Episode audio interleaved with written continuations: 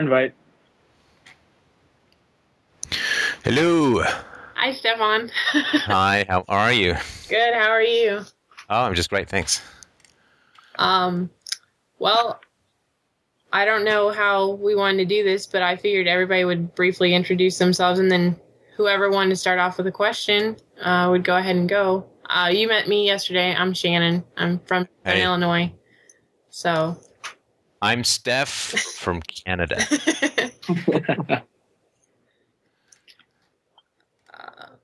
All right, I'm Dan, and I'm from California. Hi, Steph. Big fan. Listening currently to podcast 500 or so. I'm from Germany. Living Oh, currently. that's the musical one. Yeah, I, I get. I usually call up everyone who listens to that to apologize, um, just in person. So this this is good. This saves me one of 150,000 phone calls. I think. I'm glad. I'm glad. Um, living currently in Spain, studying Austrian economics. I'm not Ah. cool, by the way. Well, it sure beats living in Austria and studying Spanish economics. Anyway, Uh, I'm Jordan, and I'm studying econ at Loyola. that is a deep and manly voice. I got to tell you, man. That's like I felt that in my spine. So good. and Ed. Uh, hi, I'm Edward. I'm in uh, upstate New York, and um, I work as a computer programmer stuff. Which I think didn't you have a job doing that, a business?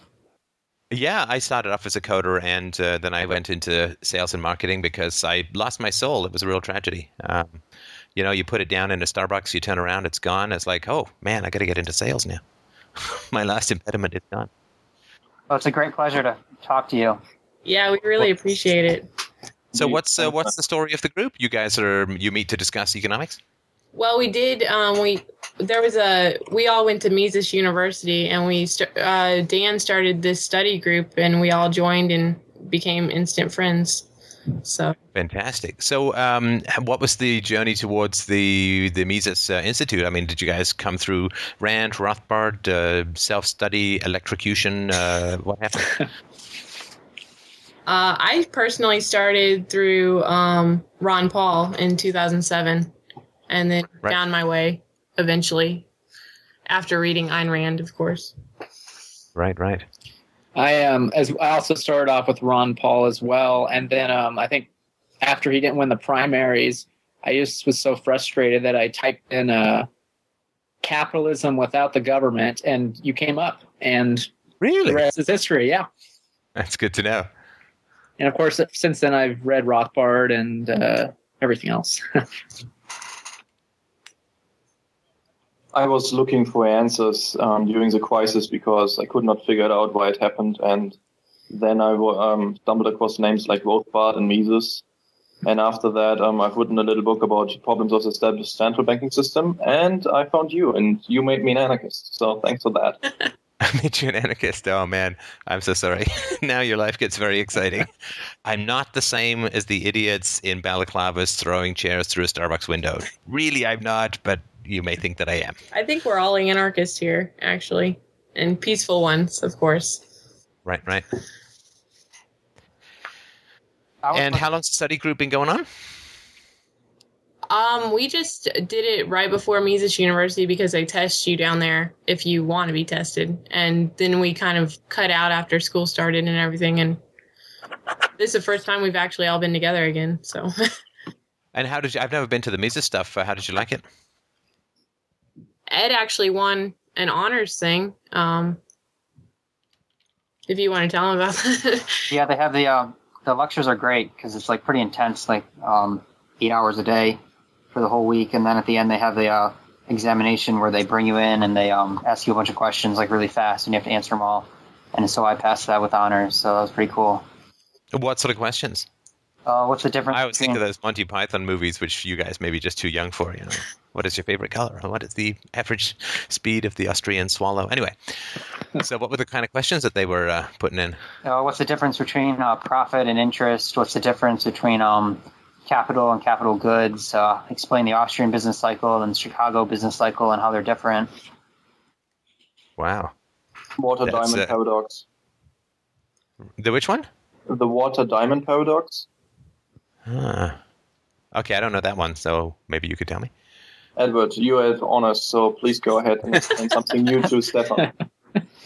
Well, the um, so the the classical economists couldn't explain why diamonds are so apparently useless and yet so valuable, and water is you know so important to life, and yet it costs so much, it costs so little.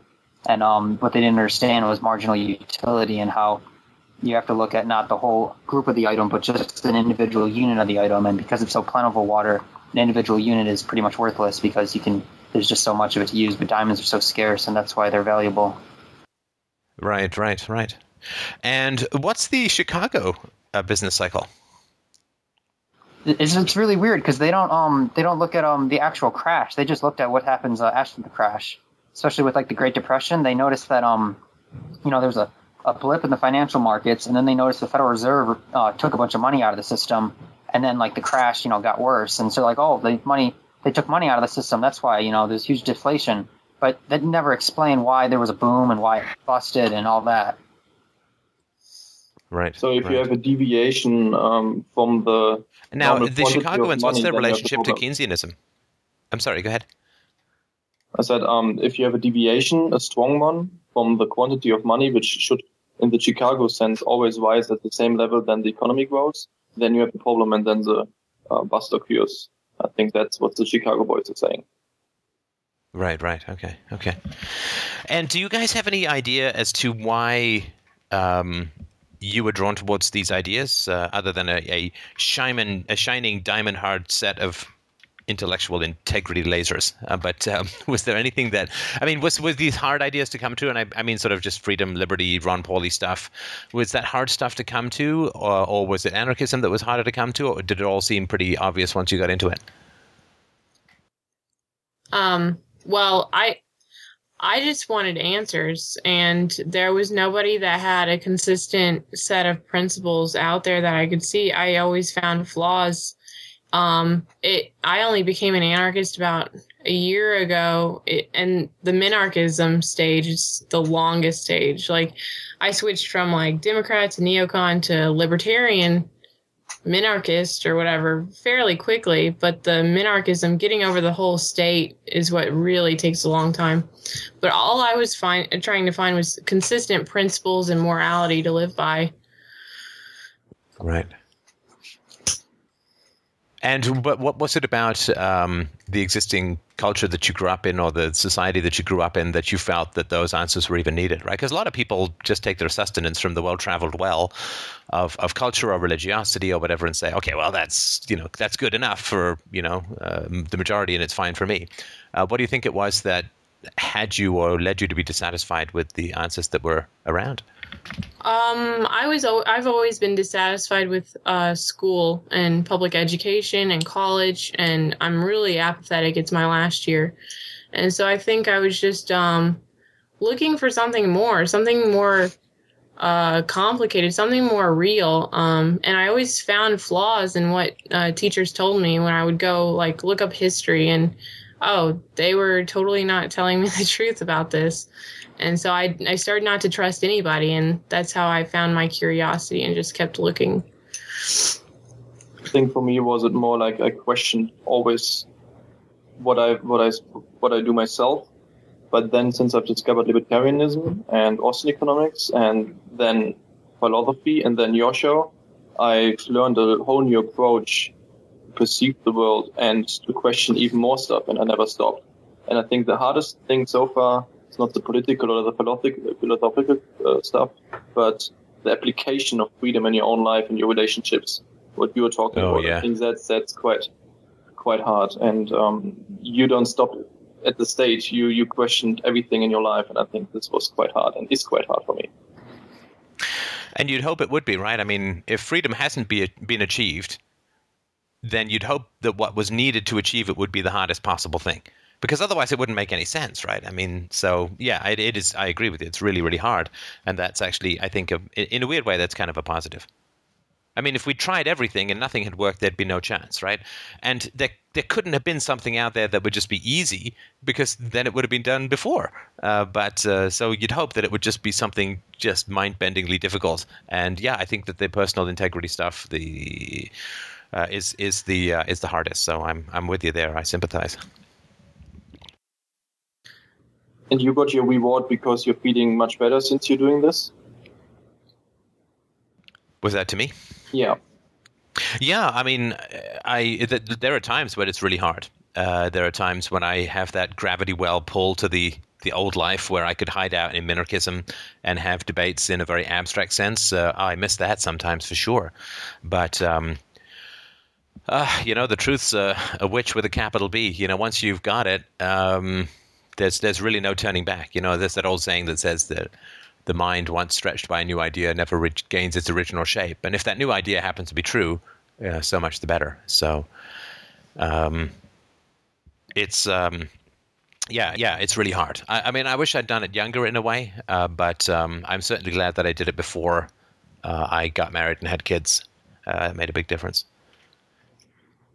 I tell you one difficulty I've had, Stefan. Um, even though I've been an anarchist now for a good three years, I'm always tempted to still somehow do some get involved in politics in some way, whether even con- voting for Ron Paul or something, because I just sure. don't feel like there's any any real other options out there right now beyond what I can do in my own personal life. I mean, I can't force other people to adopt the philosophy. I could just explain it to them and just hope it'll catch on. I planted a seed. So I almost look at these uh, almost utilitarian approaches. Well, you know, if he gets elected, then at least the state might get smaller, and that's something. So that's one. Okay, and look, I mean, that's, I mean, that's not a perspective that I, that I have, but I mean, it's not like I've got a, uh, any any prescience into the future that means anything more than anything else. So step step me through how voting for Ron Paul um, will will work for uh, shrinking. Let's say shrinking the state. How's how's that? Give me the steps that that's that's going to occur. I would. I don't mean this. I, I, don't mean this like I'm not trying to cross it. Like I'm not trying to strip you or anything. I'm genuinely curious what what the reasoning is because I can't follow it. But that just may be a limitation on my part.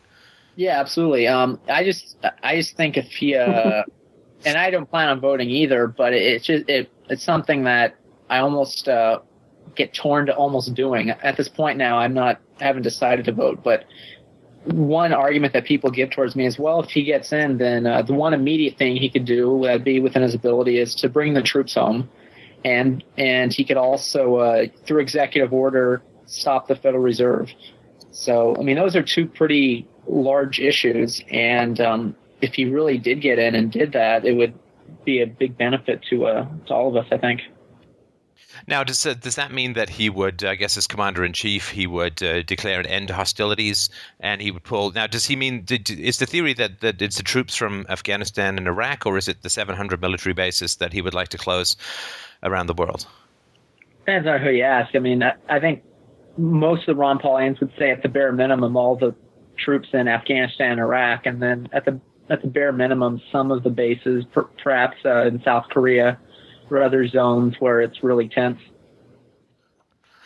And so, what is the current deployment of, um, I guess, the three major theaters that the U.S. is in? I, I, mean, I'm sure he would pull troops home from Germany and Japan. It's not like those conflicts are about to flare up after simmering for 60 plus years. You know, they're just yeah. waiting. Those those Nazis. Um, would he pull the troops? So he'd pull home from the major theaters. I mean, that's got to be what three, four hundred thousand troops. Right and he would uh, bring them back. Would he decommission them from the military? Would that be the plan, or would they stay in the military within the U.S.? You know, I, I don't. I mean, would he fire them? Right. Yeah, yeah, I don't know, and um, I think that question was is interesting. It was posed to him at one point because it was it's really as a counter argument to him because they said if uh, if they were decommissioned, then these troops would be uh, without a job and be unemployed, and we shouldn't treat our troops that way. Well, I mean, that's the least of it. I mean, not that that's unimportant, but you've got three or four hundred thousand kind of people who've gone through a lot let's put it as charitably as possible right? And you know have a great deal of knowledge of arms and, and so on. And so he would bring them home and the idea is that that would save some money and i'm sure that it would. But of course there would have to be massive uh, i guess he wouldn't right? Because i mean at the end of the second world war Uh, the old story is. And I think it's a true story that they were bringing all these troops home from the Second World War, and the government was like, "Oh my God, we need the the commission of transference of troops to civilians or something." And then by the time they'd got all that in place, the unemployment was down to like three percent, and everyone had figured out what to do and where to go. So it did happen at the end of the Second World War, but I think most people would say we need some sort of transition program or whatever to help ease these guys in. And of course, a lot of them, if they're close to pension, you just want to give them the pension, right? Because otherwise they're going to be really pissed, right? And you don't want PTSD, well, with a good knowledge of arms, angry people sort of floating around.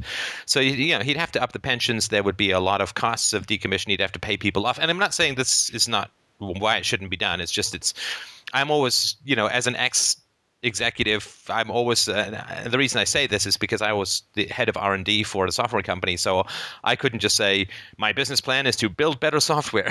You know so i'd have to really go through the steps of how it was going to happen and, and why i was making the decisions that i was going to make. And decommissioning this level of intensity is a pretty significant uh, thing right? And i'm just curious about how it would actually work. I mean that that seems to me like a lot of and of course, there's no jobs for these people, right? And uh, no, so you'd have to have give them unemployment, or sets. I'm sorry. Most of them really don't have any skill sets. Well, yeah. I mean, how many of them would just go and become mercenaries? I mean, ironically enough. Well, that's what most of them do anyway. They become mercenaries, or they, or they're mall cops, or something, or police officers. Right, right. So, uh, look, uh, don't get me wrong. I mean, to to bring the troops back would be a great thing. I mean, nobody wants uh, these these people out there. And uh, I think that would be a pretty cool thing. Now, can he, as commander in chief, can he be overridden by Congress if he makes these decisions? I mean, do they get the two thirds veto? They'd have to declare war, right?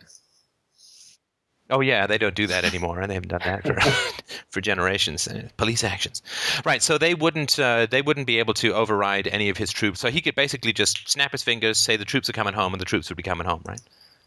Yeah, that's certainly the impression he gives, and uh, I'm skeptical of that myself. Well, what do you think the um, the Islamic extremists would do, or the I mean, even just the people whose sort of stated goal is to wreck the economy of the U.S. If Ron Paul were to do something that would be starting to save the economy of the U.S., that would be meant that their last 10 or 20 years of sacrifice would have been in vain. I'm always wondering, like, so what does the other person do, right? Because the goal of, of getting America into the Middle East uh, legally, sorry, militarily, uh, was uh, was the same as it's always been, which is to destroy empires, right? Uh, because it's the uh, it is the graveyard of empires, is what Afghanistan's been called. And uh, so, if Ron Paul were to say, "Let's wind down the troops," what do you think the um, the extremists in the Middle East would do? Well, they're gonna try. They're gonna do the best thing to that for, for them at least to get troops to not leave, and that'd be to commit another attack. Right, right, right, right. And and this look, I'm not trying to say it can't happen. I mean, again, I, what do I know, right? Just some guy up in Canada. But but this is the stuff that that I would ask, which is uh, okay. So the, let's say there would be. Um, if if I were them, right? I mean, if I was just evil, then uh, I would say, okay, well, so we can't probably escalate in Iraq uh, and Afghanistan, but if we get people to attack from Iran, uh, then that would be something which they've talked about for a while, and, and so on, right? So, uh, or there'd be some uh, some big attack on the withdrawing troops, or or something like that uh, or in some place where the troops, the discharged troops, would, would congregate, that would uh, try and build, rebuild the war fever uh, in the United States. That's, I mean, it's it's tricky. That's all I'm sort of saying. There's lots of tricky things, and there's I'm not sure that there's compelling evidence that it would immediately begin to bring down the budget. In fact, you could argue that it would would increase the budget uh, because uh, unemployment insurance, retraining, uh, and all that kind of stuff could be could be pretty expensive. Uh, and of course, if there is an attack that costs the economy money, as they always tend to do, uh, that would be another blow. Uh, anyway, I'm just so, so that's think, my you know. Do you think maybe sorry, once a major country goes down the, this road of militar, militarism, that it's just a road of no return, that there's just no way to get yourself out of it? Oh yeah, you get yourself out of it with economic collapse. I mean, that's, yeah. because that's what the plan is of the enemies, right? right. So uh, because they don't want they don't want the guy after Ron Paul coming back, right?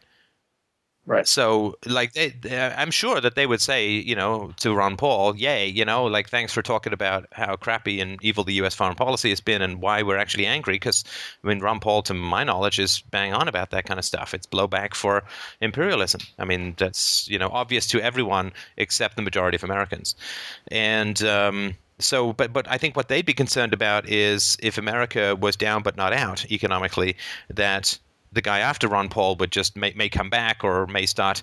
Uh, not, I don't think they would be able to come back like with hundreds of thousands of troops, but they may start arming local you know groups like that they like or don't like or something like that, and they would be concerned that America would not stop its overseas meddling uh, unless there was a fundamental change. And I guess you could argue that if Ron Paul was voted in, it would be representative of a fundamental change. But I think that they really want to make sure that America doesn't come back, and the best way to do that is to uh, uh, is to really have it go through uh, sort of Atlas Shrugged style denouement.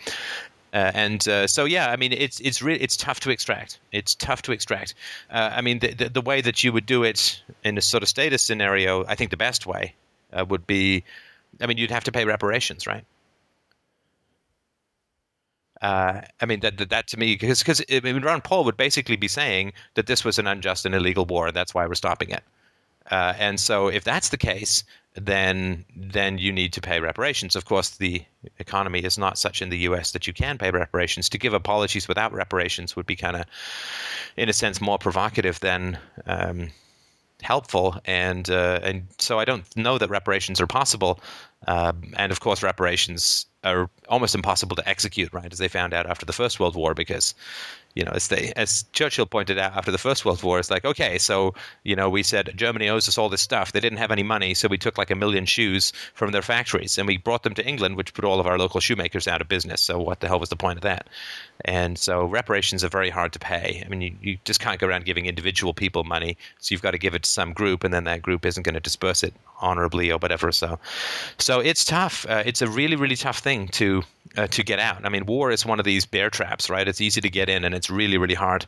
Uh, it's really, really hard to get out. Uh, imperialist type wars. I don't sort of mean the Second World War kind of stuff. Um, I would like to, to add another argument, uh, which I'm especially proud of because it's my own and it's not copied from Steph. And um, that well, I, I don't know why I would listen to it. Sorry, go ahead. probably, probably you said it in some other podcast I haven't heard so far. But um, from a strategic point of view, it would be interesting because as economists, we know that we, all, we always have to study what is unseen.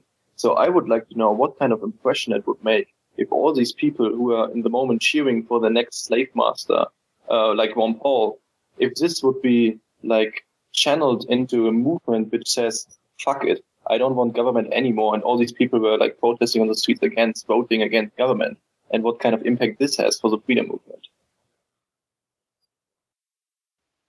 Well, I, I think that um, anarchism is going to stand to gain from the successes and the failures of the Ron Paul candidacy. I mean, there's no doubt that Ron Paul has influenced a lot of people, and that's what I'm so curious about what brought you guys together, and a lot of it had to do with Ron Paul. So there's no question that Ron Paul has influenced a lot of people to get interested in liberty, and a lot of people have invested a lot of time, and energy, and money into getting this dude uh, on the on the top of the pyramid. And when it doesn't work, as it's not going to work, um, when it doesn't work, there's going to be a lot of and now what? And you know, I don't want to sound like I'm the the vulture circling the political Bataan death march, but um, but there is the reality that people. I, I mean, I don't think some people will give up when it doesn't work and, and retire to despair, like Saruman to his tower or something. But I don't think that's going to be the case for a lot of people. A lot of people are going to stick with it and say, okay, okay, you know, we gave politics a really good shot. You know, you had about the best candidate that libertarianism is ever likely to have. I mean, he's a doctor, he's ex military, he's a great speaker, he's a smart guy, he's brilliant. Uh, I mean, he's been in Congress longer than, you know, Jurassic Park. And so this is, you're not going to get another good candidate this good for a long, long, long time. Uh, certainly before before whatever crash is going to happen, and so yeah, if he if he doesn't get in, if he's not going to get in, then people are going to be looking for other ways to to achieve freedom. And you know, my approach is slow and steady wins the race. You know, it's the tortoise and the hare. The hare is politics, and the tortoise is personal relationships, peaceful parenting, uh, intervening in situations of child abuse. You know, doing what you can to uphold the non-aggression principle in your own life. Uh, that's where we need to go. But it's you know, it's completely terrifying to everyone, which I absolutely understand. Okay. Um, I have another question if no, nobody else wants. Go ahead. Uh, okay, I have plenty of questions. Which one is the most interesting one? uh, okay, let's start with your with your favorite uh, topic, Stefan. Uh, the state as a family. I just reviewed your video and I've listened sorry. to a couple of. Hey, sorry, just uh, just want to interrupt you for said. You said I'd like to start with your favorite topic, Stefan. I just thought that was kind of funny. All right, let's talk about me. Um, I'm sorry. so the the parallels are obvious between the state and the family, and you draw a lot of like parallels there, and it makes sense. But uh, I've listened to a lot of them, but so far I cannot see really the claim that um, people cannot accept anarchy because it's totally related to the family, and people are threatened because they see their family relationships either as father or as child or something threatened by that. And you're saying it, it's occurring on a subconscious level. Can you elaborate a little bit on that? Why this makes you think that? And is it, I know Christina studied uh, about this and is doing this with, with her work. Um, but it, it's not totally clear to me. Can you elaborate a little bit? Yeah, I mean, this is not anything to do with her. This is sort of just my theories, and I hope you understand. This is not. I can't prove this, right? I mean, this is this is an argument uh, which I think has some some validity, but it's certainly not in, in the realm of scientific proof. But anyway, so uh, uh, ninety uh, percent of parents hit their children. Now, they call it spanking, a lot of them, but the reality is there's no in, in the adult world, there's no differentiation between spanking and hitting. Like if you, you know, if I were to, if I had a girlfriend and, and I, you know, in a non-consensual way, you know, pulled down her pants and and uh, underwear and you know hit her on the buttocks hard enough to cause pain and hopefully what I would consider a change in behavior that would be beneficial. There's no defense called I was only spanking her, not hitting her. That would be assault, uh, no question. I mean, legally, there's no differentiation. The only differentiation in the law around hitting is called spanking, and it's for kids, and it's not even worldwide. It's uh, a lot of the European countries have banned it, but in North America and in England, it's still. Um, you know, this is the price of being an ex-colonial or a current colonial power, is you have to brutalize the kids in order to get them to brutalize natives overseas. But anyway, so uh, so uh, when it comes to understanding the violence in society, right? The, the, big question that libertarians have not answered, at least I've not seen a good answer that I would really think has, has been worked through, is why the hell is it so hard to get people to understand that taxation is force? Right? Because uh, almost 90% of libertarianism comes down to that those three words taxation is force, taxation is violence. And that's that's pretty easy to understand. I mean, it's it's not hard to understand because everybody knows. I mean, you know, you get that letter from the IRS. I don't want to open, right? Because you know, you know that it's it's now you get a letter from the you know your local drugstore and you're not frightened. You get a letter from the government. It's like everybody knows what what is really going on. Everybody knows that it is violence, but I mean, sure, you guys have encountered this hmm. many times, and you will many more times, which is people won't they they, they freeze, they tense up, right? They they they really. And, and that occurs at a psychological level because it's not that hard. I mean, taxation is force is about as tough as two and two make four. and excuse me, so so if people are having a great deal of difficulty with a very simple question or a very simple statement like taxation is force, we have to ask why. And again, this is, you know, I mean, this is partly just me as a human being, but, you know, sales training, marketing training, you have to figure out why somebody's saying no if you want to get them to say yes. And so a lot of what I've done is to sort of try and think about okay, well, why? Why is this question so threatening for people? Why is identifying the foundation of violence that runs our society so tough for people? And it's not because people have a tough time with negative concepts, right? So you say, you know, racism is, is quite prevalent. And people say, well, yeah, right? So, I mean, they get it. If you say uh, spousal abuse is a big problem, say, oh, yeah, you know, I got that, right? And, and so on, right? So, so people have a capa- the capacity to process and understand negative things. But when this taxation is forced thing comes, people just freeze up. Now, my answer uh, is that if you want to look at why people have difficulty with abstract and remote concepts, you have to look at their personal lives first. And that just that comes out of the science, just comes out of the science of where psychology and neuroscience is at at the moment, which is that you know what happens in the brain is when people experience anxiety, significant spikes in anxiety, their thinking centers shut down.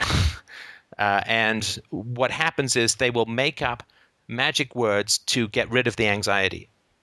And the magic words, you know, the social contract is the, obviously the the most common magical set of words, the spell that is invoked to keep the demon of truth at bay.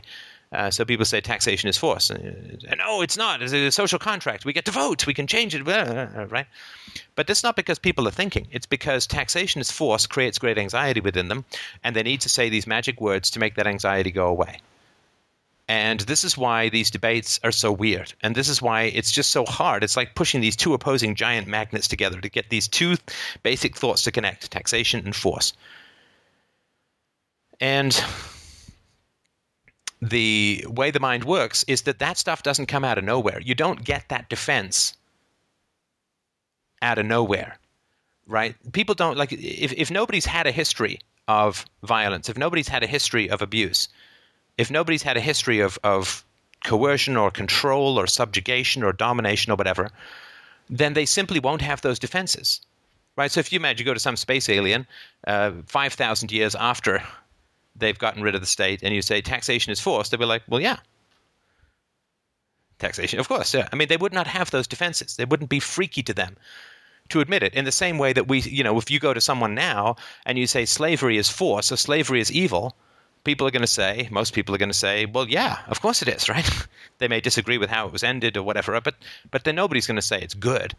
But if you go to somebody in the 17th century, somebody who's a slave owner or somebody who profits from it or whatever, and you say slavery is evil, they're going to get right tense, angry, upset, right?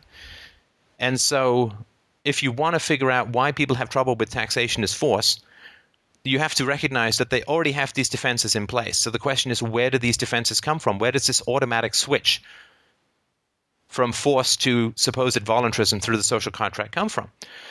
Well, I think I mean, I mean, I can't prove it again, but I think it's reasonable to assume that the the more, the wider and deeper and more unconscious the defenses are, the earlier they must have been implanted in the mind. I mean, that's a, I think that's just a general truism. Again, it doesn't prove anything conclusively, but it's a, it's generally the, the, the best place to look is the earliest, and so we look at uh, early childhood for where these defenses may have come into place. And you know, this is where we get to ninety percent uh, parents hit their kids. And almost all parents will yell at their kids. I mean, being yelled at by somebody 10 times your size is pretty terrifying when you you know, imagine being kidnapped by an ogre and, you know, he's responsible for your food and shelter and he's bellowing at you. I mean, this is terrifying. Uh, or they'll send them to church where they're told that they're born evil and the best human being, the best man God in the world died because they're bad because some rib woman listened to a talking snake or something, right? I mean, and they're going to burn in hell if they don't uh, listen to the priest and their parents and so on. That's pretty scary. And then they may go to daycare, and you know where they're pretty much terrorized by other traumatized kids and then they're going to go to school where they're told what to do and where to go and how to sit and, and then they notice that any kid who puts up any kind of fuss about this uh, ends up on these medications that turn them kind of drooly and shrink their brain mass over time. And so I think that kids, uh, you know, I'm painting a pretty dark picture. This certainly isn't true for all families. Certainly isn't true for my family. I think it certainly isn't true for everyone, but uh, it's true for a lot of people. Uh, certainly the majority, uh, if not the considerable majority, if not almost everyone. And so, if people have children go through this kind of Soviet style of of parenting in the Soviet style of religiosity, particularly in the U.S. They go through the Soviet style of daycare where you've got to, you know, uh, share all your toys, which is not necessarily great for, for young kids. You got to nap at the, at the same time. You got to line up. You got to be in a row. You got to be quiet. You got to do everything the same. That's not how children are designed. It's not how they're supposed to to play and behave. And then they, you know, they go to school where everything is regimented, and and they do that for you know another almost decade and a half. And so they live, uh, kids grow up in a world of of spanking, of being yelled at, of uh, and you know I'm not talking about 24 hours a day, obviously, right? Lots of great times and families, but this is still this is what most parents do for discipline: is they uh, they threaten, they bully, they you know wheedle, cajole, and bribe, and also hit. And so the reason that people can't see that taxation is force is they can't see the violations of the NAP in their own childhoods and they can't see them because they're so prevalent and so unacceptable uh, to children that they have to learn to ignore all the violations of the NAP and to make up excuses for the violations of the NAP in their own childhood. So then, when someone comes up and says taxation is force, uh, they they already these defenses are already deeply embedded and ready to spring into action at a moment's notice at 100,000 volts, you know, to taser any stray thought that comes through that, that is similar to that. So, uh, so anyway, I'm sorry for that extremely lengthy explanation, and I recognize that that's more story than proof, but that's the approach that I take. If it makes any sense. I think we're making some headway, Stefan, because I've had parents who are advocates of spanking tell me how upset how they're seeing people complain or look at them strange when they spank their child in public. So I think there is a a growing uh, a growing set of parents now that just don't like uh, striking children and are very uncomfortable with other people doing it when they see it in public. Oh, but it's been the case for many decades, uh, and the proof that and this is a pretty, a fairly conclusive proof if you accept the validity of the free market, as we all do, which is, um, did you ever see a television show where a child was spanked? I can't say I have.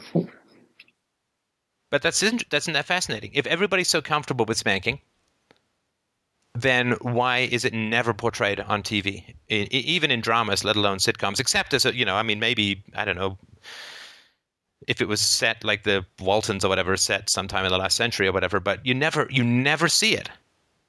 And what you see is you see parents reasoning with their children. Uh, you see parents uh, negotiating with their children. You see parents. Uh, you you barely even see any timeouts unless you're watching Super Nanny. But you don't see that, and that's fascinating, right? Absolutely. I always thought it was ridiculous for people to say that a spanking isn't you know why it's I, thought it was ridiculous that they say it's not like similar to striking them punching them because what it comes down to is just a different degree or level of pain. It's no different than in any other way. Yeah look spanking has to be hard enough to elicit changes in behavior. So it's oh a couple of little swats to the butt. But that's not what spanking is. That's more like horseplay or something. But spanking has to be enough that the child is in pain the child is frightened the child is crying and uh, uh, and the child also knows it's going to escalate if the behavior continues because it has to, because spanking elicits bad behavior. I mean, that's pretty statistically incontrovertible these days that spanking shaves three to five IQ points off. Spanking uh, produces the very behavior that is designed to discourage, as we all know. It's just spanking is just like a government program. It always produces the intended of its opposite effect. You know, oh, we want uh, minimum wage to help the poor. Well, that means the poor are out of a job, right? We want welfare to help the poor. Oh, that means you've got a whole lot more poor who are now permanently dependent on the system. We need national defense because we want to be secure. Well, the result is planes fly into your buildings, right? It's the same thing with spanking. All violence produces the opposite of its intended and stated goal. And uh, the same thing is true of that. So, yeah, and so the reality is that parents uh, who say, well, you know, well, if they've talked about their adult kids, say, you know, what was up with that spanking thing? Even if they disagree with it later, and they may say, well, we didn't know any different, but it's not true. It's like, did you ever turn on the Cosby Show? Did you ever turn on Eight Is Enough? Did you ever turn on uh, uh, Facts of Life, or you know, any of these kids uh, shows where there are kids? Uh, uh, you had hundreds or thousands of hours of instruction on how to raise children without violence because there was no violence you think of all they're all instruction manuals for parenting and so everybody knew has known better since before Leave It to Beaver came out, but um, it's just hard for a lot of people to break these habits. Why do you think that human beings are so sensitive and so easy traumatizable? Because if you look at the history of human beings and especially the last decade where we only had like, or like the last hundred years or so where we had really the capacities to deal with these sorts of questions at all. But before that, hundreds, thousands of years, we were living like in a very wretched environment. Why do you think these kind of very sensible feelings came about? Uh, the, sorry, the sensible feelings. Uh, like, why is it that we're traumatized by uh, uh as children by? Yeah, by so easily because you, in your podcast you always talk about like daily things which occurred, and you get a strange feeling, and I have these feelings too, which like only like a word or something triggered something in me. Why do you think that human beings are so sensible and so easy um, vulnerable on a uh, psychological level? If you look at the history of mankind and in the wretched situation they always have been in.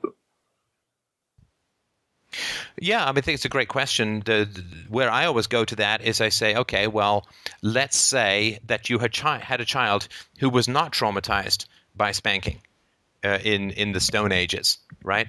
How would that child have fared? Do you think? Uh, probably. I don't know. The same I'm because they, they don't have the capacity, the time to deal with these sort of questions. They probably feel anxi- anxiety, acting it out, and that's it. Well, okay, so let's say that um, let's take a sort of uh, a contemporary example. So let's say that you're in some, I don't know, crazy religious sect, you know, that believes that hamsters are the second coming. Whatever, right? Something like that. I mean, we all know it's gerbils, but let's pretend that it's hamsters for the moment, right? And you uh, you have, um, I mean, you have kids in this environment, and you take them to be baptized in gerbil sweat or whatever it is, hamster sweat, and then you know they have to go to the front of the priest, and that and of course the the kids don't have any clue what's going on. They just think that they're like rats without tails or whatever, and they they don't obey their elders because they're not frightened. They're unintimidated by parental aggression. What's going to happen to those kids? They will suffer even greater harm than because then they need more violence to get the kids in place online. Exactly. Exactly. And of course, infanticide and, and child murder was extremely common throughout history. And I've, I've done some reading on this, and you can go to psychohistory.com for more on this. But they just get killed. You know, because because obviously they would be possessed of a very strong demon that was resisting the commandments of the hamster god, right? Yeah, that makes And refusing to submit and obey, and they would just they would just get killed, right? They would be the one sacrificed. I mean, the priests aren't going to sit there and say, "Oh, well, okay, if this kid isn't bothered by it, then I guess we'll have to reveal it's all a scam," right? hmm Yeah, but okay, I, I, I understand this, but these reoccurrences of feelings which you cannot really explain and when you're older, which is probably referring to that. I've read some Alice Miller as well, and your childhood traumas or how, how your parents treated, and this occurs later for you, and you don't even know that. What sense does that make? Is it still like? Is it like? I'm sorry, I've just I just missed. Uh, I'm sorry, I'm just I'm got a little confused about the question. If you could just restate it. Um, yeah, it, it makes sense in early childhood that you have these feelings. Um, your explanation makes perfect sense to me, but um, later these feelings occur as well. For example, that somebody tells you something and this reminds you at your childhood un- subconsciously. You don't realize it because you don't know what's happened in your childhood because most of people do not know that. right. Why do you think it's still happening years and years later and Ah, still a strong right. feeling in that way? right, right. Well, uh, remember, of course, that human beings were designed to adapt to a society that did not change. I, I think that's really, I mean, this, this modern society we have, where I could raise my daughter extremely differently than the way that I was raised. I mean, this would not be possible for most of human history. So, for most of human history, the way that you were treated as a child was kind of the way you were going to be treated for the rest of your life. You know, that the, the king or the local slave lord could kill you uh, at a whim, uh, and you didn't have any say in just about anything, and that wasn't going to change. And then you had to raise your kids that same way.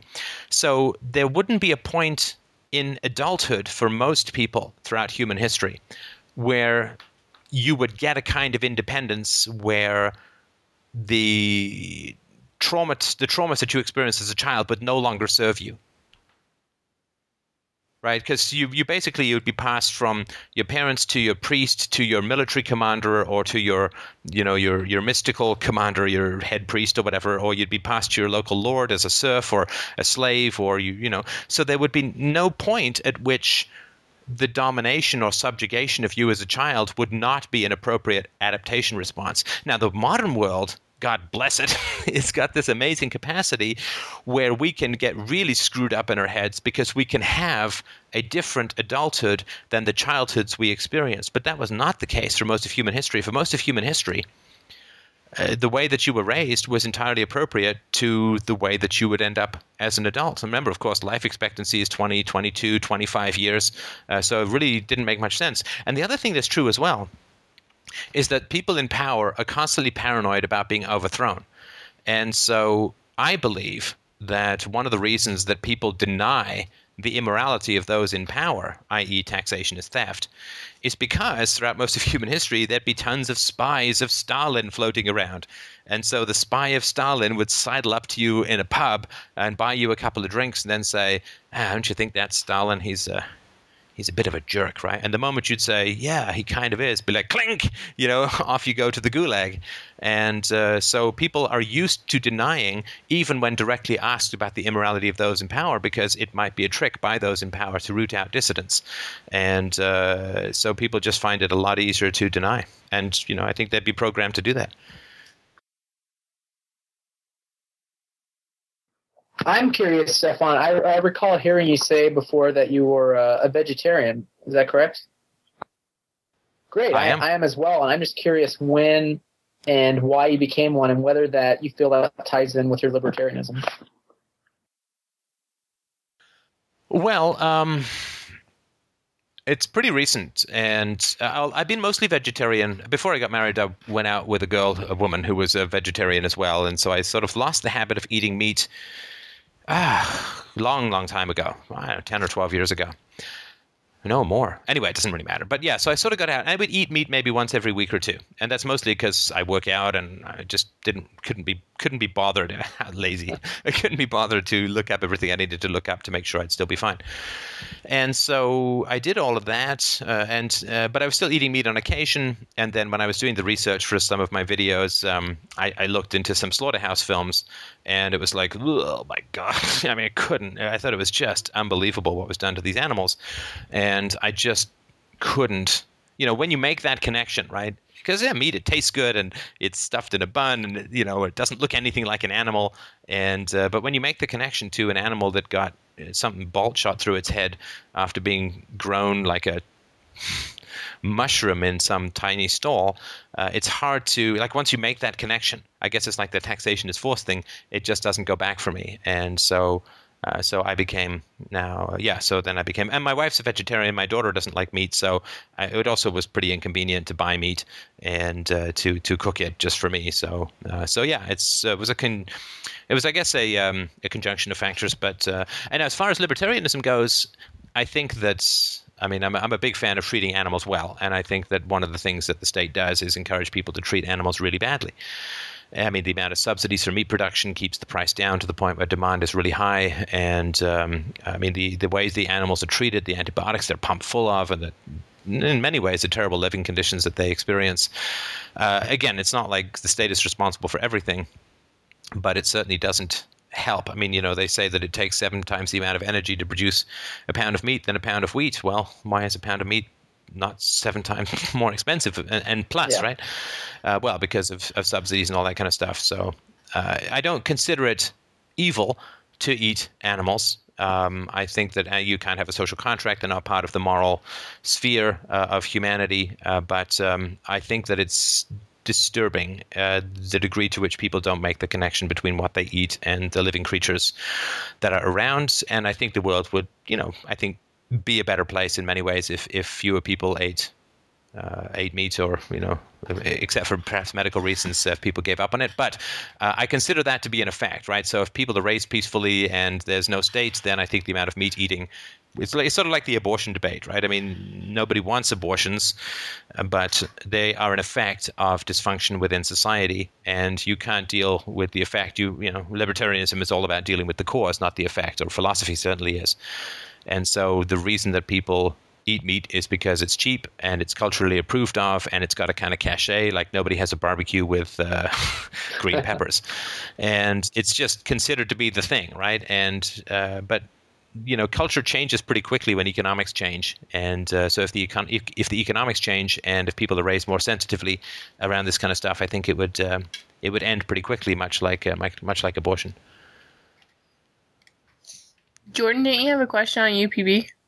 Yeah, I I read your book on UPB, but I'm having trouble understanding it. I'm not sure uh, what you mean by universal. Getting line. Um, because it right. and because uh, values are subjective, I don't see how you can have a universally preferable behavior Well, you just gave me one, right? So you said values are subjective, right? Is that a universal statement? It- so if I say values are objective, am I wrong? Yes. Okay, no, and I'm not trying to trick you, right? I mean, I'm just saying that the moment you say X is Y, then, or you know, then then you've got logic and consistency and empirical evidence and all of these sorts of things as as a universal statement. I mean, this is why, you know, Hume's famous "you can't get an ought from an is," which tricked me for many years, is is not true, because it's embedded within the very statement. So when Hume says you can't get an ought from an is, he's just got naught from an is, or rather an is not, right? Which is to say, there are no objective values embedded in nature, like laws of physics. And therefore, you can't say that there are. Well, you just got a naught from an is, or an is not, right? So, uh, so when I say universal, the, the best place to start with ethics, or at least the ethics that I talk about, is to start with the scientific method right? Because you know we all understand the scientific method, and it's pretty clear to us. And uh, so, w- tell me this: what is what is universal in the scientific method, Oh, or what does universality mean? Applic- applicable to everybody, reproducible. I think more applicable to everything rather than everybody, right? yeah.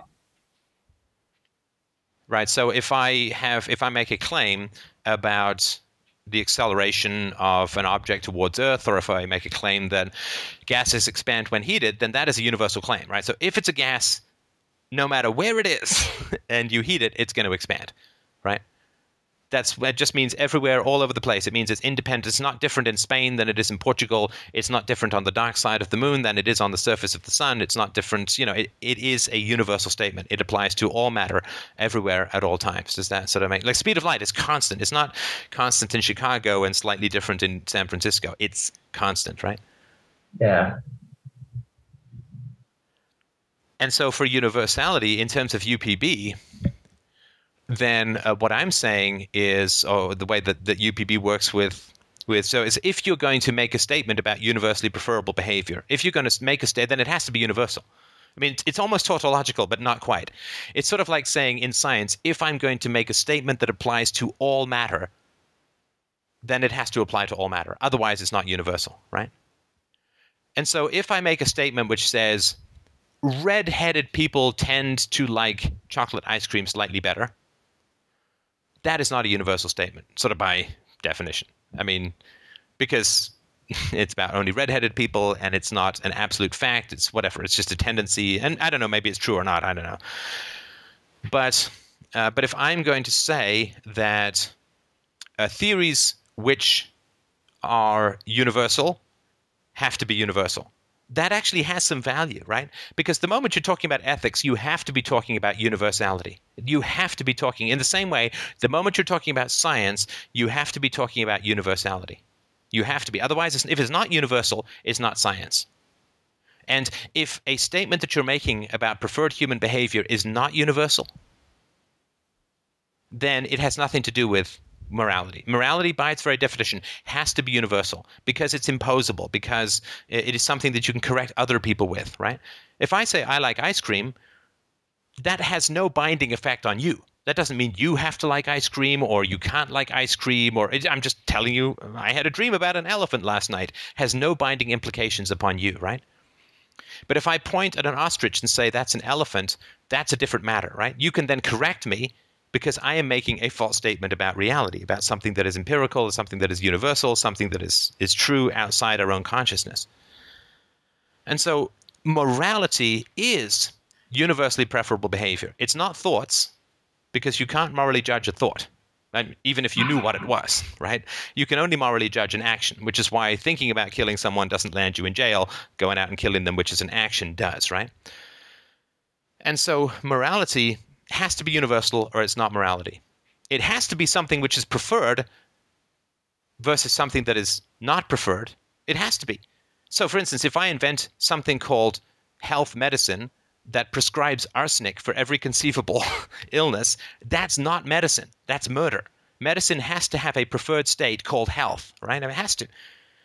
And so, uh, if it's if it's um, morality, it has to be universal, it has to be preferable, and it has to be about behavior. I mean that that to me is what what I mean more than that is to me. I think I make a damn fine argument for it, maybe I'm missing something. I'm not saying that's a complete and total definition of morality, but that is what morality in its essence is. And so I again, I'm not saying that that is a complete and final answer convinces everyone, but that's you know that's the truth. If if it ain't universal, it ain't morality. If it ain't preferable, you know, I had a dream about an elephant last night is not a statement of it's better to have dreams about elephants or it's worse or you should or I should throw you in jail if you don't have dreams about elephants. No, it's just a statement of my particular experience. I like sunsets. It's not a moral statement, right? Uh, and so, uh, analogize it to science is usually the best way of avoiding the mental static that we all have historically about ethics. Whereas ethics is owned by gods and governments, right? Virtue is owned by gods, morality is owned by gods and governments both of which are irrational and destructive elements. One relies on verbal abuse, uh, and one relies on physical abuse. And so we have lots of trauma in our heads about ethics. And so thinking clearly about ethics is really hard. You know, it's like trying to compose a symphony while trying to outsurf a great white shark in a really high Patrick Swayze style wave. It's really hard. Uh, so the confusion is natural and the confusion may be also because the book is imperfect, which I'm sure it is. Uh, but uh, but I hope that gives you some sense of at least the framework. And and of course, I've talked a lot, and you can tell me just exactly where I've gone astray or where I could clarify yeah, things. That, that makes a lot of sense to me.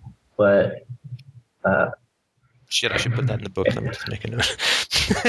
Finally, somebody about UPBs. See, whenever I talk about it, people make sense. This is why I don't do debates on the boards about it because it's just too easy to get all squidgy. But good. I'm but sorry. what I don't understand is how you can find a behavior that is universally preferred, like the uh, the non-aggression principle isn't universally preferred. There are some people who, you know, uh, might want others to attack them for some reason uh, people who enjoy. Sure, sure, but sorry, no, you mean like role playing sex Yeah. dungeon stuff, stuff like hot, hot wax on the forehead. Uh, yeah, okay, sure, but then that's not a violation of the NAP, right?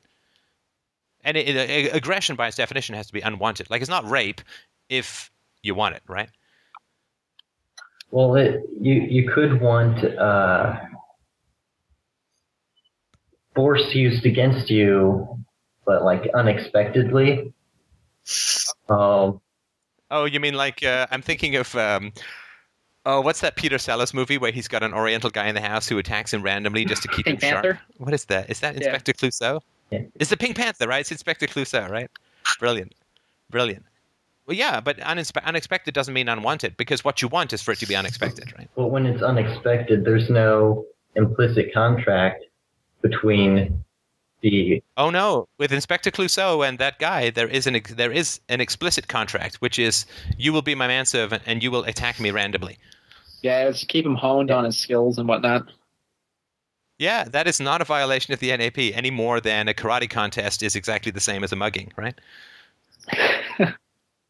I mean, in a karate contest, the whole point is you don't know where the next blow is coming from. If you if you did, it wouldn't be much of a contest, right? well, uh, l- let's say I'm a Oh, we're really going to go abstract now. We're going to go into space aliens with lasers and No. sharks. Anyway, no, no what- problem. What Go, if. I'm like a politician or something, and I say like I really want to be mugged by someone on the street, so then I can use that to uh, increase the power of the police force or something like that. Boy, if only politicians had that level of self-sacrifice for their beliefs. Anyway, okay, so so somebody like oh, oh this death by cop, right? So somebody, some guy goes around waving uh, a a play gun at cops, so Yeah, you, they'll that- shoot him, right? That's a good example. Okay, um, but that's suicide, right? I mean, if I jump into a lion's cage rubbed in marinade, you know, uh, then that's. I mean, the, the lion is not a, a man killer. You know, I, I'm the one who put myself. It's like stepping in front of a, a speeding train does not make the train driver a murderer, right? So no, I mean, if if you knowingly put yourself into the situation where you're going to get shot, right? Uh, then you are uh, just a masochist, and uh, so I don't think that that's a violation of the uh, uh, of the NAP. But sorry, I just wanted to correct something which is a common misperception. I tried to be really precise in language, so I use preferable behavior rather than preferred behavior. The truth or falsehood of a theory is n- in no way, shape, or form dependent by its number of adherents. We know this as free market fans, right? because uh, the Austrian economics is by far in the minority within the profession. Uh, but it's true and better than, than other theories.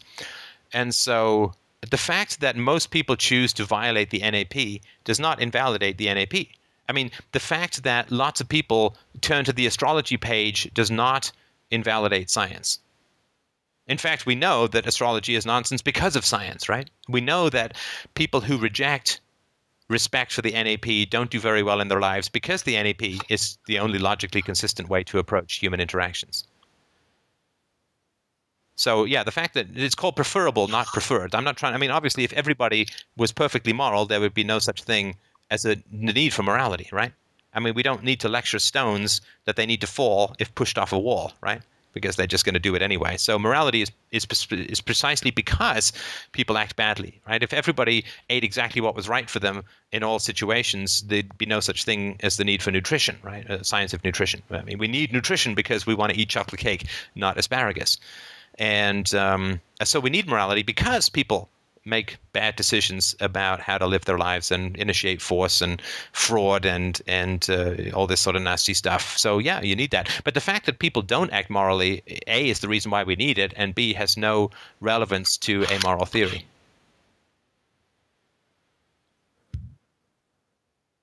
I can give you the two seconds on the NAP if you sort of want to know how it grinds its way through UPB and comes out looking all kinds of shiny.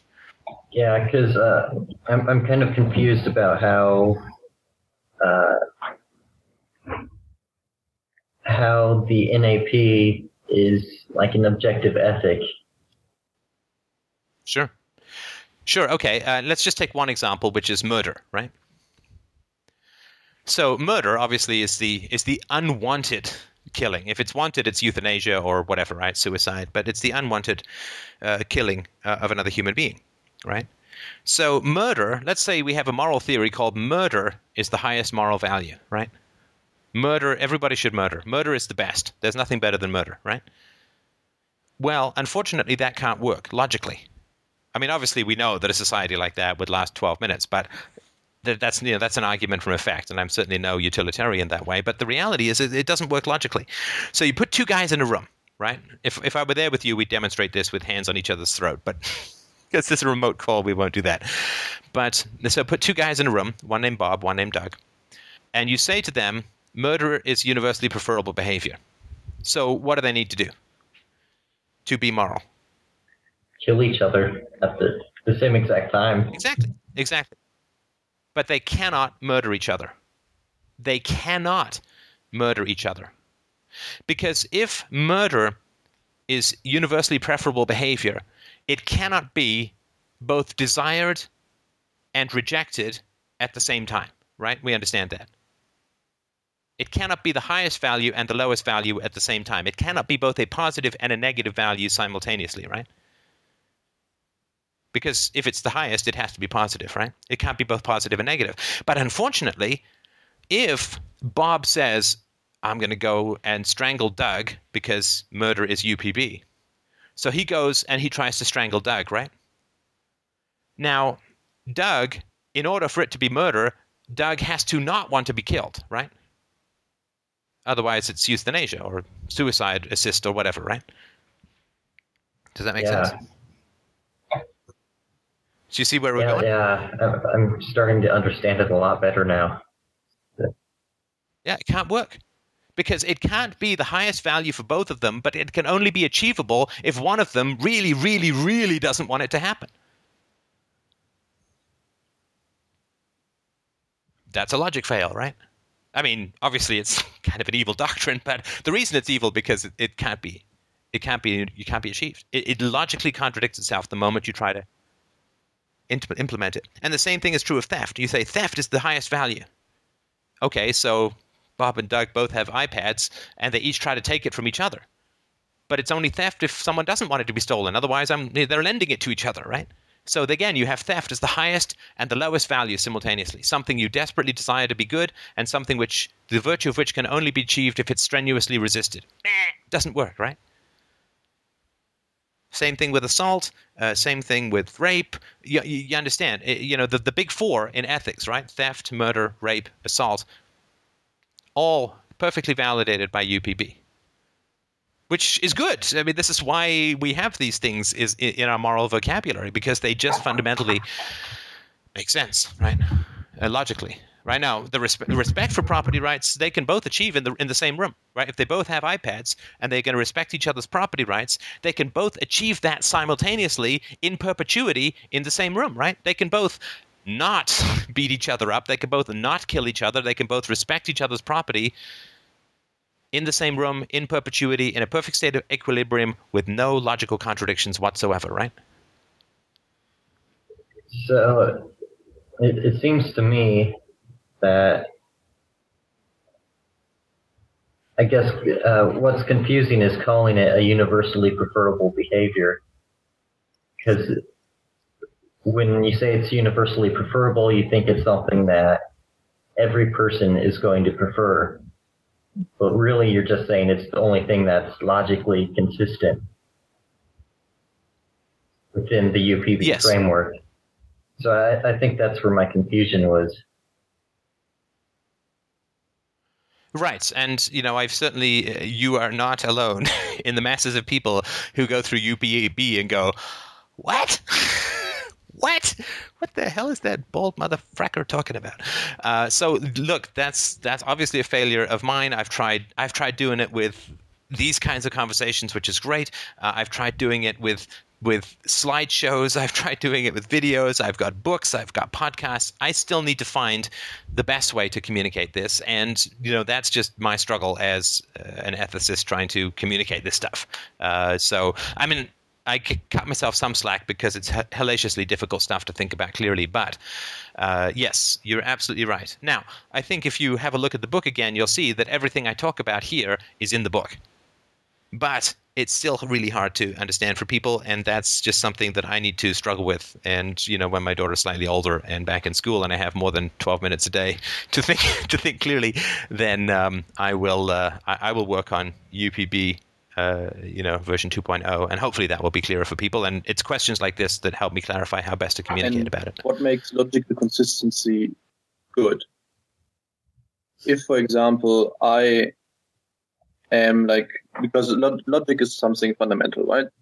And something natural, you could say, because we are dealing with that every day and we use it in everyday language. We're using that to understand the world. And if this is natural, for example, gravity is natural as well. But if I'm jumping out of the window, I'm going to die. This is pretty stupid, but I'm violating like a natural law. But am I evil now? So I, I cannot see why logic is then um, determined to be good. You mean you, you, you why, why is logical consistency a value? No, why it's good because you say it's logical consistency, therefore it's good. It's logically consistent, therefore it's good. Right. And so for you, you could have a standard called logical inconsistency. Is no, good? I don't know if it's good or bad. It's nice to have it. I understand the word with that, but so you're sort of more in the nihilistic category with regards to logic. No, I hold the same preferences, but I don't call them objective or natural rights. Sorry, you don't think that logic is objective? I do. I like that. That was almost a question. I do. I wasn't sure. You were like, I'm like, is he going to question mark at that at the end? It's so much easier in Spanish, you know, the question mark at the beginning. But anyway, uh, so you, but you do. I mean, whether you like it or not, logic is is objective, right? Yeah, objective, right? Right, and it's consistent. I mean, that's consistency is yeah. one of the keys, right? Okay, so if you if you were to have a standard saying that. Um, it is not better, right, for logic to be consistent. It's neither better nor worse for any argument to be consistent or not consistent, right? That that would be your. No, no, your I'm, I'm not saying that, that No, it's not useful to validate an argument or something like that. No, no, no, no, no. Useful doesn't work in philosophy. useful has no value in philosophy, right? Just to say, it doesn't have any value in math. It's, things are either true or false, right? They're valid or invalid. But useful doesn't. Yeah, matter. okay, That's okay. We, we can say it's true, and universal preferable behavior it's true, but um, it's logically consistent. But how can you get the step then? Because it's true, it's good. I'm not sure that I said if it's true, it's good. I don't No, but you said said it's that. logical consistency, therefore it's good. W- I maybe I did, and maybe that was in a different context. There are many things that are true that aren't good, right? I mean, it's true that six million Jews and homosexuals and intellectuals were slaughtered in the death camps in, in Nazi Germany. I don't think that's good, but it certainly is a true fact, right? I mean, there's lots of things that are true that aren't. I mean, two and two or four is a true statement, but that doesn't mean it's good or bad. It's just not morally good or bad, right? It's it's just it's true, but that doesn't. Truth and, and virtue are not the same thing, right? So because you can have something called follow mathematical logic, and that's universal and it's preferable and it's behavior, but it's not quite the same as as morality. Right. So. So, so UPB. I mean, I've talked about this before. It's sort of an it's an umbrella term because UPB actually works with science, math, engineering, and and morality. Uh, so, uh, I wouldn't say that certainly everything that is moral has to be UPB, but everything that is UPB does not have to uh, have to be moral. I mean, science, I think, is UPB. If you want to say something true about the universe, you have to follow the scientific method.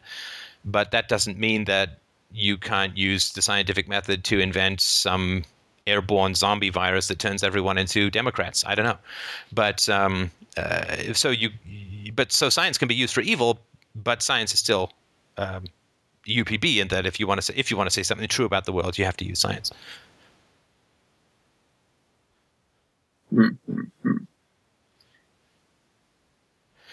But the reason why, if you say I'm agnostic about the value of logic, you haven't solved the problem of consistency. Right? Because if you say that logic is not preferable to illogic, rationality is not preferable to irrationality, you're just creating another standard that people have to conform to, which is that they should not say that one is preferable to the other. You haven't solved the problem of consistency. You haven't solved the problem of preference, the, the of preferability. No, I would not say that.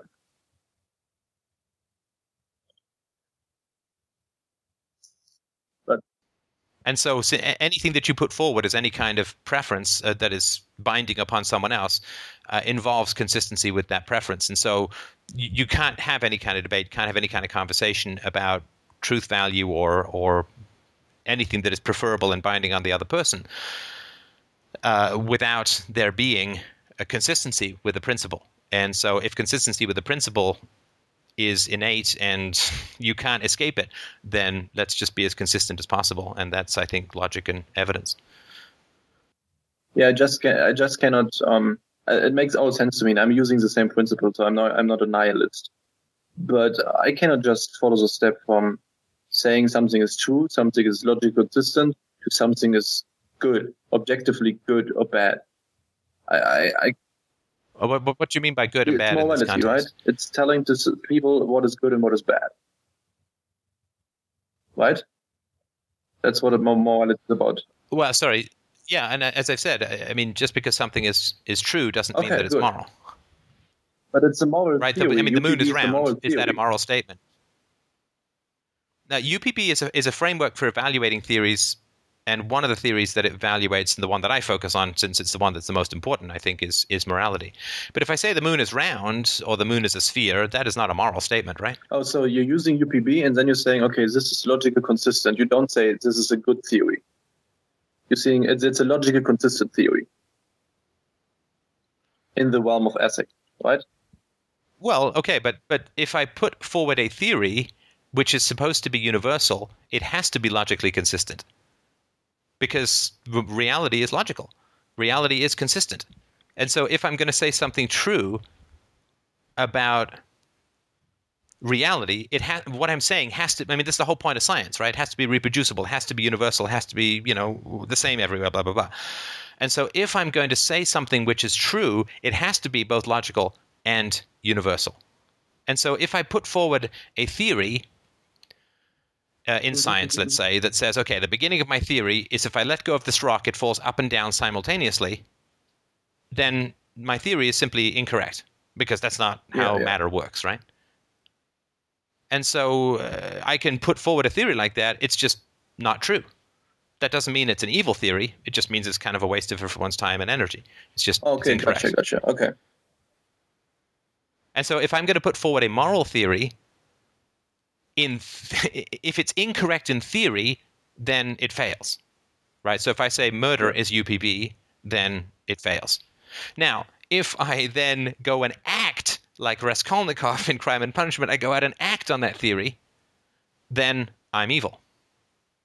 Right? So if I if I say murder is UPB, I make a logic fail as a thinker, that's just wrong. But if I then go and say, okay, right, let's go out and kill everyone, then I've just gone, become evil, right? So there is a difference in that, right? Okay, good. Yeah, yeah. And, and If I go out, if I go out and do bad science, I'm not killing people. At least we hope, right? But moral theories are kind of different because if you if you act on irrational, self-contradictory moral theories, you end up like with people being dead, right? So communism was a completely irrational theory. And the inaction of that irrational theory literally caused the death of hundreds of millions of people. Nazism, fascism, the the god awful mess that we're all trying to live through now.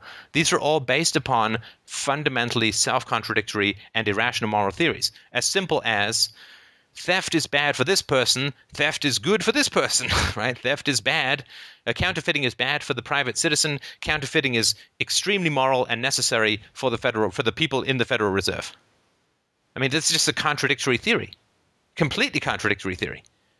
And so the inaction of that contradictory theory is having disastrous consequences to people around the world. And that's the difference to me between ethical theories and other things, which is that you get science wrong, you know, uh, you may waste time, waste energy. If you get a business wrong and and and you go and try and create uh, some business that nobody wants, you've wasted some time and resources, but people haven't gotten killed. Whereas if you get moral theories wrong, it is toxic to the species. And so I think that there's a much higher burden on moral theories than on any other theories because they just have, especially when I mean when there's a state in particular, because that's what the state will run on. It has enormous consequences in society, and that's why I think uh, it's it really essential to put moral theories through the grinder of reason and evidence. no, no. Um, you resolved my problem. Thank you very much. I, I got it.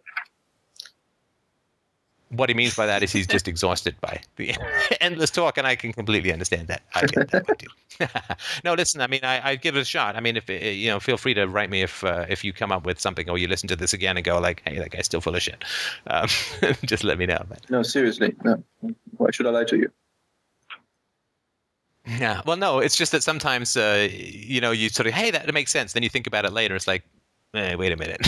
but so if that does happen, just let me know because it was a very enjo- enjoyable chat, and you have a very challenging set of suppositions to come up against. So I really appreciated the workout. Um, Stefan, I had a question about how you um, negotiate with your daughter. Like, if she wants chocolate cake for every meal, how do you go about um, dealing with that? Well, um, so far that hasn't happened. She certainly, obviously, because she's human being, she wants chocolate more than she wants broccoli. Although sometimes she'll really want vegetables. Um, it's uh, first of all when she's when she was very young, we just didn't give her that option, right? And that's an important thing to to do, right? So we obviously did not give her chocolate icing when she was a baby, because that would have primed her taste buds in a way that you know apple paste would have been much less enjoyable, right? So the first thing to do is to prevent that hunger from showing up too early. Now, when I felt that I could explain to her what was good for her and what was bad for her, then we started you know, I started to introduce some sweets to her. I mean, I want to give her the pleasure of sweet food because God knows it's it's really good, right? I don't want to deny her that. But it's you know, it's the same thing about brushing her teeth, right? She just didn't want to have her teeth brushed, and I mean, it was really in despair. And uh, yeah, to really sit down with her and go over it and go over it, and I diagrammed it, and uh, you know, I put little pieces of gum up to represent her teeth, and I squirted stuff in there and say, "This is icky. This is like ew. This is like poo water in your teeth, and all this kind of stuff." Right? I have to get keep them clean and so on. And and it took a long time, but she she did. You know, again, either she just gave up and let me brush her teeth, or she should have accepted it. And it's the same thing, right? So she's had a cold, so we've been giving her a little bit more latitude uh, in terms of eating, right? So I let her have some potato chips today and all because she was just kind of miserable, and it makes her feel a little better and doesn't do any harm really. But you know, she wanted more, and uh, I have to say, you know, look, this is this got a lot of oil and fat, and if you eat too much, it's going to make you sick, and then you're going to go, Bleh! you know, you kind of make it funny, right? And like you're seasick or whatever.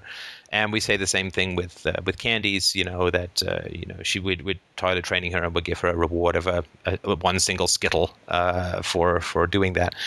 But we, you know, she wants more, and we have to say, look, I mean if you have more, then you have to take you to see the dentist uh, more often, and we have to brush your teeth more, and because of X, Y, and Z, and blah blah blah. Right? She doesn't understand weight gain or anything like that, of course, yet, but she can understand that she'll get a tummy ache, she'll feel sick, and all of that. And she, you know, for the most part, she's fantastic with that. I mean, she has a she has a whole big bowl of like hundreds of Smarties and M and M's and and Skittles and all other gumballs and all this other kind of good stuff.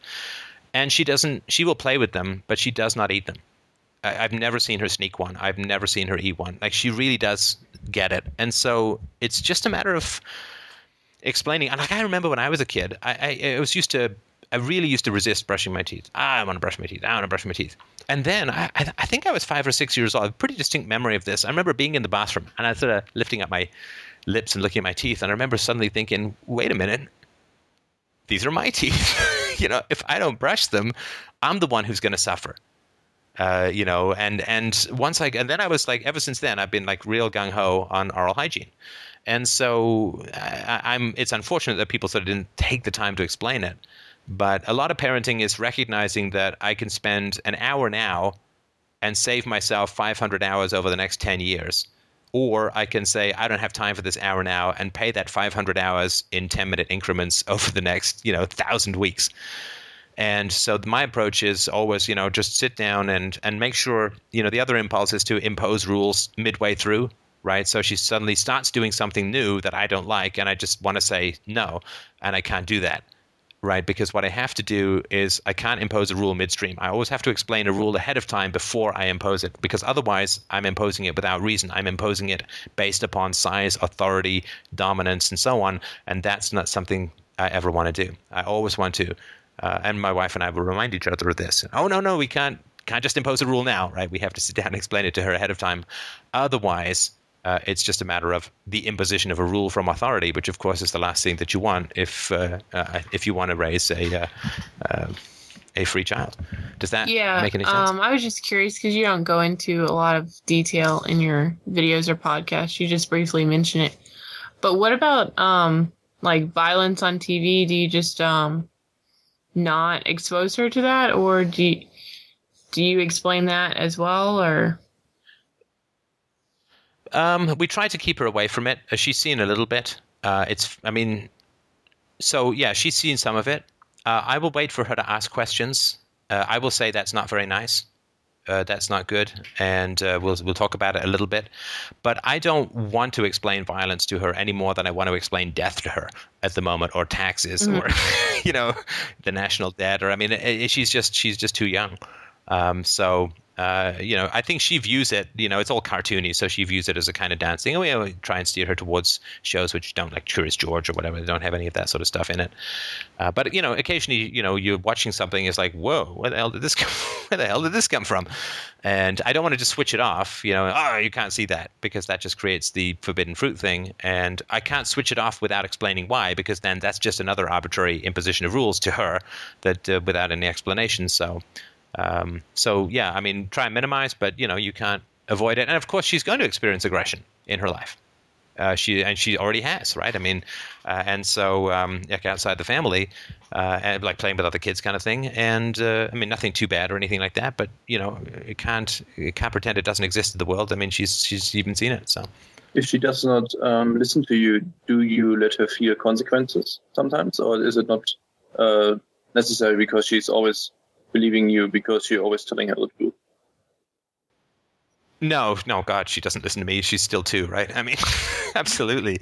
Uh, no, she does. There's definitely times when she doesn't listen, and uh, those are challenges. Uh, so, you know, of course, if she's doing anything dangerous, I immediately have to drop what I'm doing and go and deal with the situation. Obviously, um, but you know, she has a habit which I think is common to every kid that I've ever known, which is if she's you know watching let's say she's watching some show that she likes and you've got to brush her teeth then she'll just pretend she hasn't heard you. And then you know that's that's i mean that's in a natural uh, that's as natural as plants growing towards this, a light source. Uh, and so i'll repeat myself two times and then i will say uh-oh isabella's not listening. And the uh-oh is not a warning but it's a change in tone right? And and that's not good right? That's a, not a positive thing.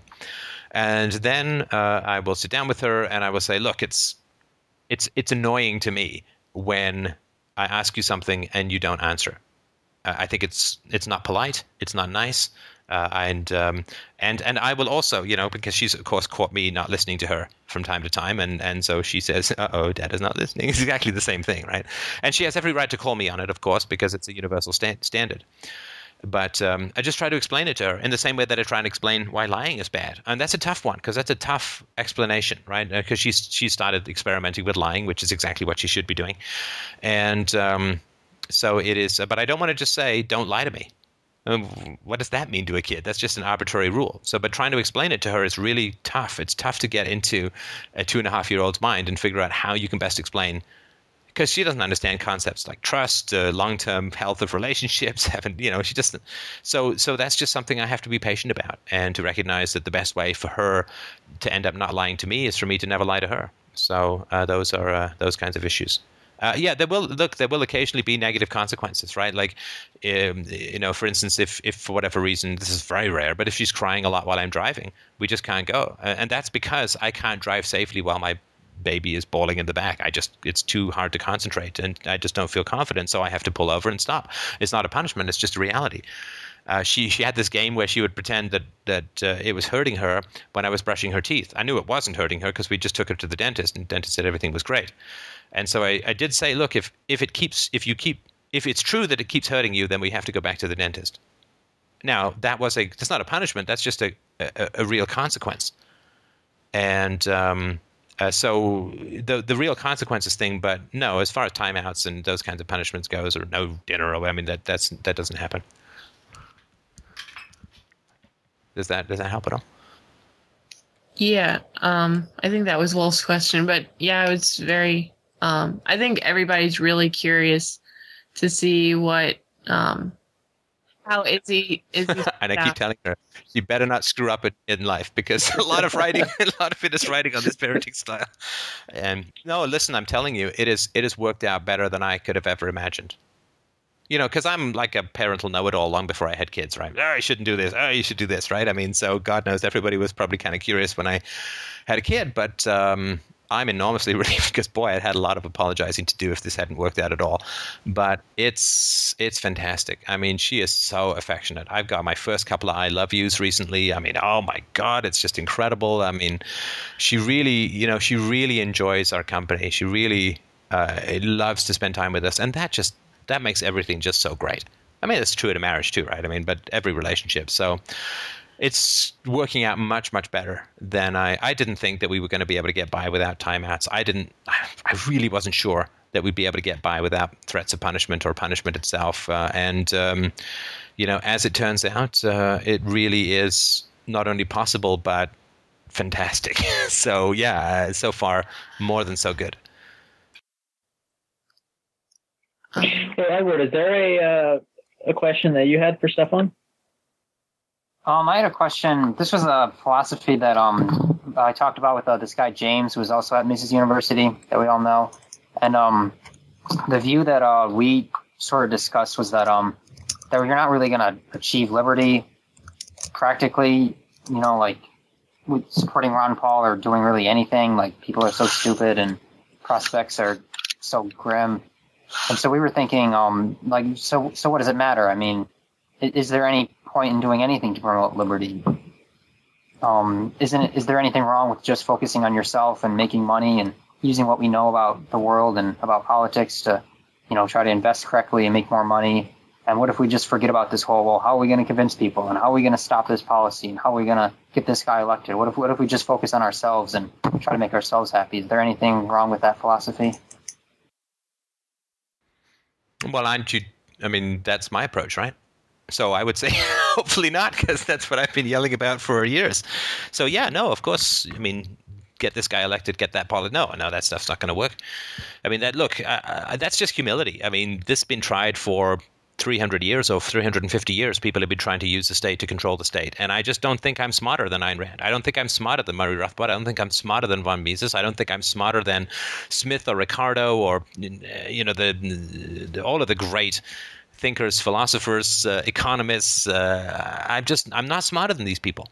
And so if they failed, uh, I don't think, I don't think I'm going to succeed where scores of stone geniuses have failed. I just, I just, I can't be that grandiose. I can't be that insane as to think that I can do it. And so I, I have to just humbly accept the lessons of their failures, uh, as I hope that people humbly accept the stuff that I'm failing at and not try and do it over and over again. So, so yeah, look, that stuff isn't going to work. I don't think that there's, um, I don't think there's a false. I think there's a false dichotomy, which is it's politics or just money making and nothing. I don't think that those two are the case. I think that the greatest freedom project I have is within the four walls of my own house, and that would occur whether I was podcasting, whether I was doing videos, whether I was speaking at conferences, whether I did anything. That occurred long before I started doing any of this stuff in my private life. And if I had never podcasted a, a, syllable, if I had never done a video, never written an article, that level of freedom that I have achieved would have been by far the most important aspect of my freedom as a human being. So, yeah, what we can do, you know, you, you deal with what is close, and we invent these abstractions. Even these abstractions called "Let's win through politics," we invent those to avoid dealing with what is close. You know, you it's something I asked Nathaniel Branden when I had him on the show you know, would you rather? Eh, I say, look, I would rather have a happy marriage and fifty percent taxation than no taxation and a miserable marriage. And the way we, you know, who we choose to get married to uh, and have kids with, who we choose to work with, uh, who we choose to let into our lives, into our hearts, into our minds, into our very souls, uh, who we we are honest with, who we bare our souls to. These are questions that have nothing to do with politics and nothing to do with freeing the world, because you can't free the world, right? I mean, it's like trying to will a monsoon in India. You, you can, I mean, you can imagine you can do it, but you can't. And so we can only affect directly the relationships that we're involved in. And we can't even affect the other people in those relationships. We can only affect, to a large degree, our own choices and our own behavior. And the choices and behavior that we make in our own lives, in the only lives that we have, and the only lives that matter, our personal lives, those decisions are the root cause, I would argue, not just of our own personal freedom, because I think that's obvious, the most freedom that we can achieve is personal. But I also believe that that is how the future of freedom will look. Because it's like if everybody's a statist, it's like everybody's fat. Like we live on an island of 5,000 people who weigh 400 pounds. And we weigh 400 pounds because we were raised in that environment. And we can go holler at everyone to lose weight, but it's not going to mean anything. It's not going to do anything. It's not going to solve anything. Nobody's going to listen because they're going to say, well, if losing weight is so great, why don't you drop some pounds, tubby? right? And that's a perfectly valid question. And so if we want people to lose weight, if we want people to shed the excess fat of irrationality, then we need to lose the weight ourselves. And then we can run up and down stairs and we can do cartwheels and we can swim with the dolphins and do all this kind of stuff. And we can live past 40 and then through that example, people will then say, hey, you know what? That guy looks pretty happy weighing 200, not 400 pounds. Maybe I can ask him how he did it. And then we can share. But we're not chasing around being unfree, trying to make everyone else free. Because being a slave to the illusion of freeing others is to be even more of a slave than a statist, because at least the statist gets the freedom of action that comes with social conformity and not chewing his own tongue off every time he sees a television show. He gets a lot more freedom by swimming with the current than libertarians get by trying to affect that which they cannot affect, which is other people's abstractions. So we start with our own relationships. We lose the weight ourselves. We become free in our own lives as much as humanly possible. And then we show people how freedom works and stop talking about it so much. I don't mean you guys, but that's the general approach that I've talked about. I have a last quick question because it's I got to take this the last one if that's okay, but Yeah, uh, please go for ahead. me it's 4:40 in the morning now for me. um, Dear God. why are people feeling distress killing other people? Because if you look again at the history and you see that it was like constantly war, and we were talking about how badly children have been raised in the past, and nowadays it's still um, relatively bad. Why do you think is that that people are feeling then such a distress? Or is there a correlation between that it, it was getting better and better, better um, correlating with um, better parenting methods? So you mean so? Why do people currently feel distressed? Yeah, for example, why, why do people have like a post, um, what is it, post traumatic, traumatic Uh, post-traumatic stress stuff like disorder. that? Because if these people are like propagandized and hit by their, by their parents, don't have any future, and they're traumatized from the beginning, and then they go out of there, acting out their rage and killing other people, they normally should feel good because they're acting out what they're uh, educated with from the early beginnings of life. Yeah, I mean, it's, it, I mean, certainly some people take great pleasure in killing. I mean, genuine sadists, right? I mean, like truly just way out there uh, people um, feel. But I, I think, I mean, what do I know? I don't know what a sadist really feels. But my guess would be that sadism is a way, like sadistic kind of killings are a way of relieving an unbearable internal agony. Like, like you know how you, you know you, you first take heroin. You don't know. I mean, I hope you don't know. But let's say you first take heroin, it's great, and then after a while, though, you end up taking heroin just so you don't feel withdrawal.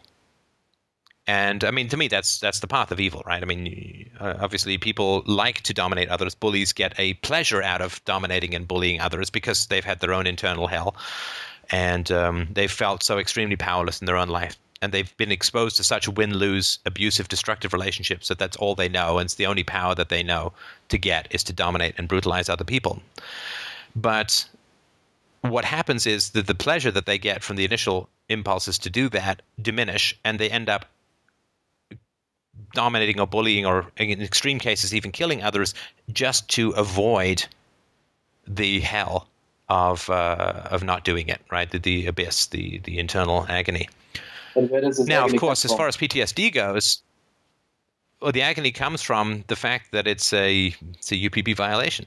That, that, that it's impossible to justify the murder of another human being except in an extremity of self-defense. Logically, you can't do it, and that which is illogical, but which is acted upon, is like a cramp in the brain right so so when you try to do that double think right you try to hold two opposing thoughts simultaneously it's like uh, it's like I remember playing soccer with a guy once, and he had a he had a cramp in his uh, in his um, God, I should know these. I should know these words. He had a cramp in it, the front of his thigh muscle and the back of his thigh muscle at the same time, and that was horrible because he couldn't stretch it out. Right? I mean, you get a cramp in your front muscle, you just you know you do your hurdler stretch and you stretch it out, but he couldn't because he had a cramp in both of his muscles. Both of his muscles were working at the same time when they should be working right? Your tricep and your bicep should be working not both at the same time. That's like really bad for you. And so when you have a contradiction that you've acted on in such a fundamental way as taking another human being's life you have created an agony of contradiction within your mind which is that it is logically unsust- you cannot logically justify that in any way shape or form I mean, I mean, just some poor bastard over there in Iraq, and I have great sympathy for these soldiers. They've been propagandized into murderous ghosts. But this guy's over there in Afghanistan or Iraq. I mean, well, he he knows if he's got any kind of internet access and even as you know the the, the curiosity that God gives a goose, he knows that Iraq had nothing to do with 9/11. And he knows that the people in the Iraqi villages were no threat to him and his family in the United States. It, it's incomprehensible. So he knows that he's not acting in self defense. He knows that. Even if he never asks a question, he knows that deep down. And yet, he is killed or participated in that. And he'll say, well, but they've got IEDs by the road and this and that. Well, yeah, because you're invading their country, right? And so he's got this contradiction in his mind. And the, the, the brain is not good. The brain is a universalizing mechanism. Uh, the brain is a conceptualizing mechanism. I can see this with my daughter. That's all she does all day long. This is like this. This blue is like that blue. This crane is like the crane we saw yesterday in the car. This is like I mean, she, all she's doing is trying to extract the essence, the Aristotelian essence, and apply it to every new thing she sees. And a moral horror, a moral contradiction that has been committed, destroys the capacity of the mind to universalize, which is what it's for.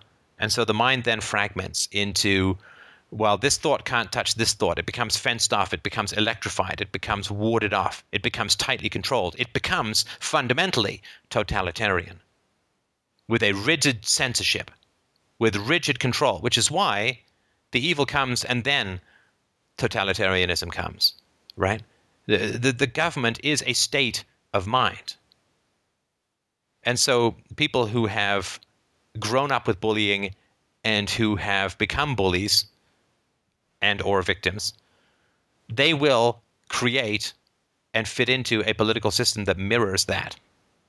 And the schizophrenia of our system, our current system in the West, is reflective of our verbal commitment to children are everything. What do we say? Children are everything. Everything for the children. I, it's nothing I wouldn't do for my kids. Nothing I wouldn't do for my kids. Public school is taxed is funded by violence. Well, I can't talk about that. Well, you just said you would talk about you would do anything for your kids, and you can't even talk about the violence at the root of how they're educated, right? So we have this contradiction that we hold children up as these amazing, wonderful beings that will do anything for, and then we'll dump them in daycares and go to work for 12 hours a day, and then we'll spank them, and then we won't take on the powers that control and bully our children in schools and in churches. These are the kind of contradictions, which is why politicians can talk very fluidly and passionately and powerfully about freedom and voluntarism and asking the rich to pay their share like the government ever damn well asks anyone anything we can have all of these ideals that are completely disconnected from how we actually behave as a society, right? It all starts in the family, it all starts in the childhood. And until we can treat, treat children consistent with our virtues, we will never get a social system consistent with the virtues spouted off by politicians, which means that there should not be politicians, but that's not going to happen until we fix things in the home. Hey, this is just after the conversation. I wanted to mention here too that PTSD is occurring now as opposed to in the past also largely because in the past warriors very rarely survived their wounds. Infection in the Middle Ages or in primitive societies was rampant and so on. So the fact that people are actually surviving going to war is uh, is rare. And so just wanted to sort of point that out as well. Thanks a lot for uh, coming and talking with us. Was it Yeah, useful? Did you guys get some good stuff out of it? Wow, fantastic. I'm very glad. And I hope that you guys uh, obviously stay friends. You know, treasure this community. Treasure this community. I say this as a guy on the south side of 45 as of a few days ago. The community uh, is everything. You know, uh, I, I think this Randian isolationism that I have occasionally embraced in my life is definitely not the way to go. Uh, I think the community is everything. So I just, you know, my last annoying bit of advice is to just, you know, if you if you have friends in the room, you know, keep them for life if you can. Uh, it's well worth it. Okay, Well, thank you Stefan, I really enjoyed it. Thank you very much. Thanks so much.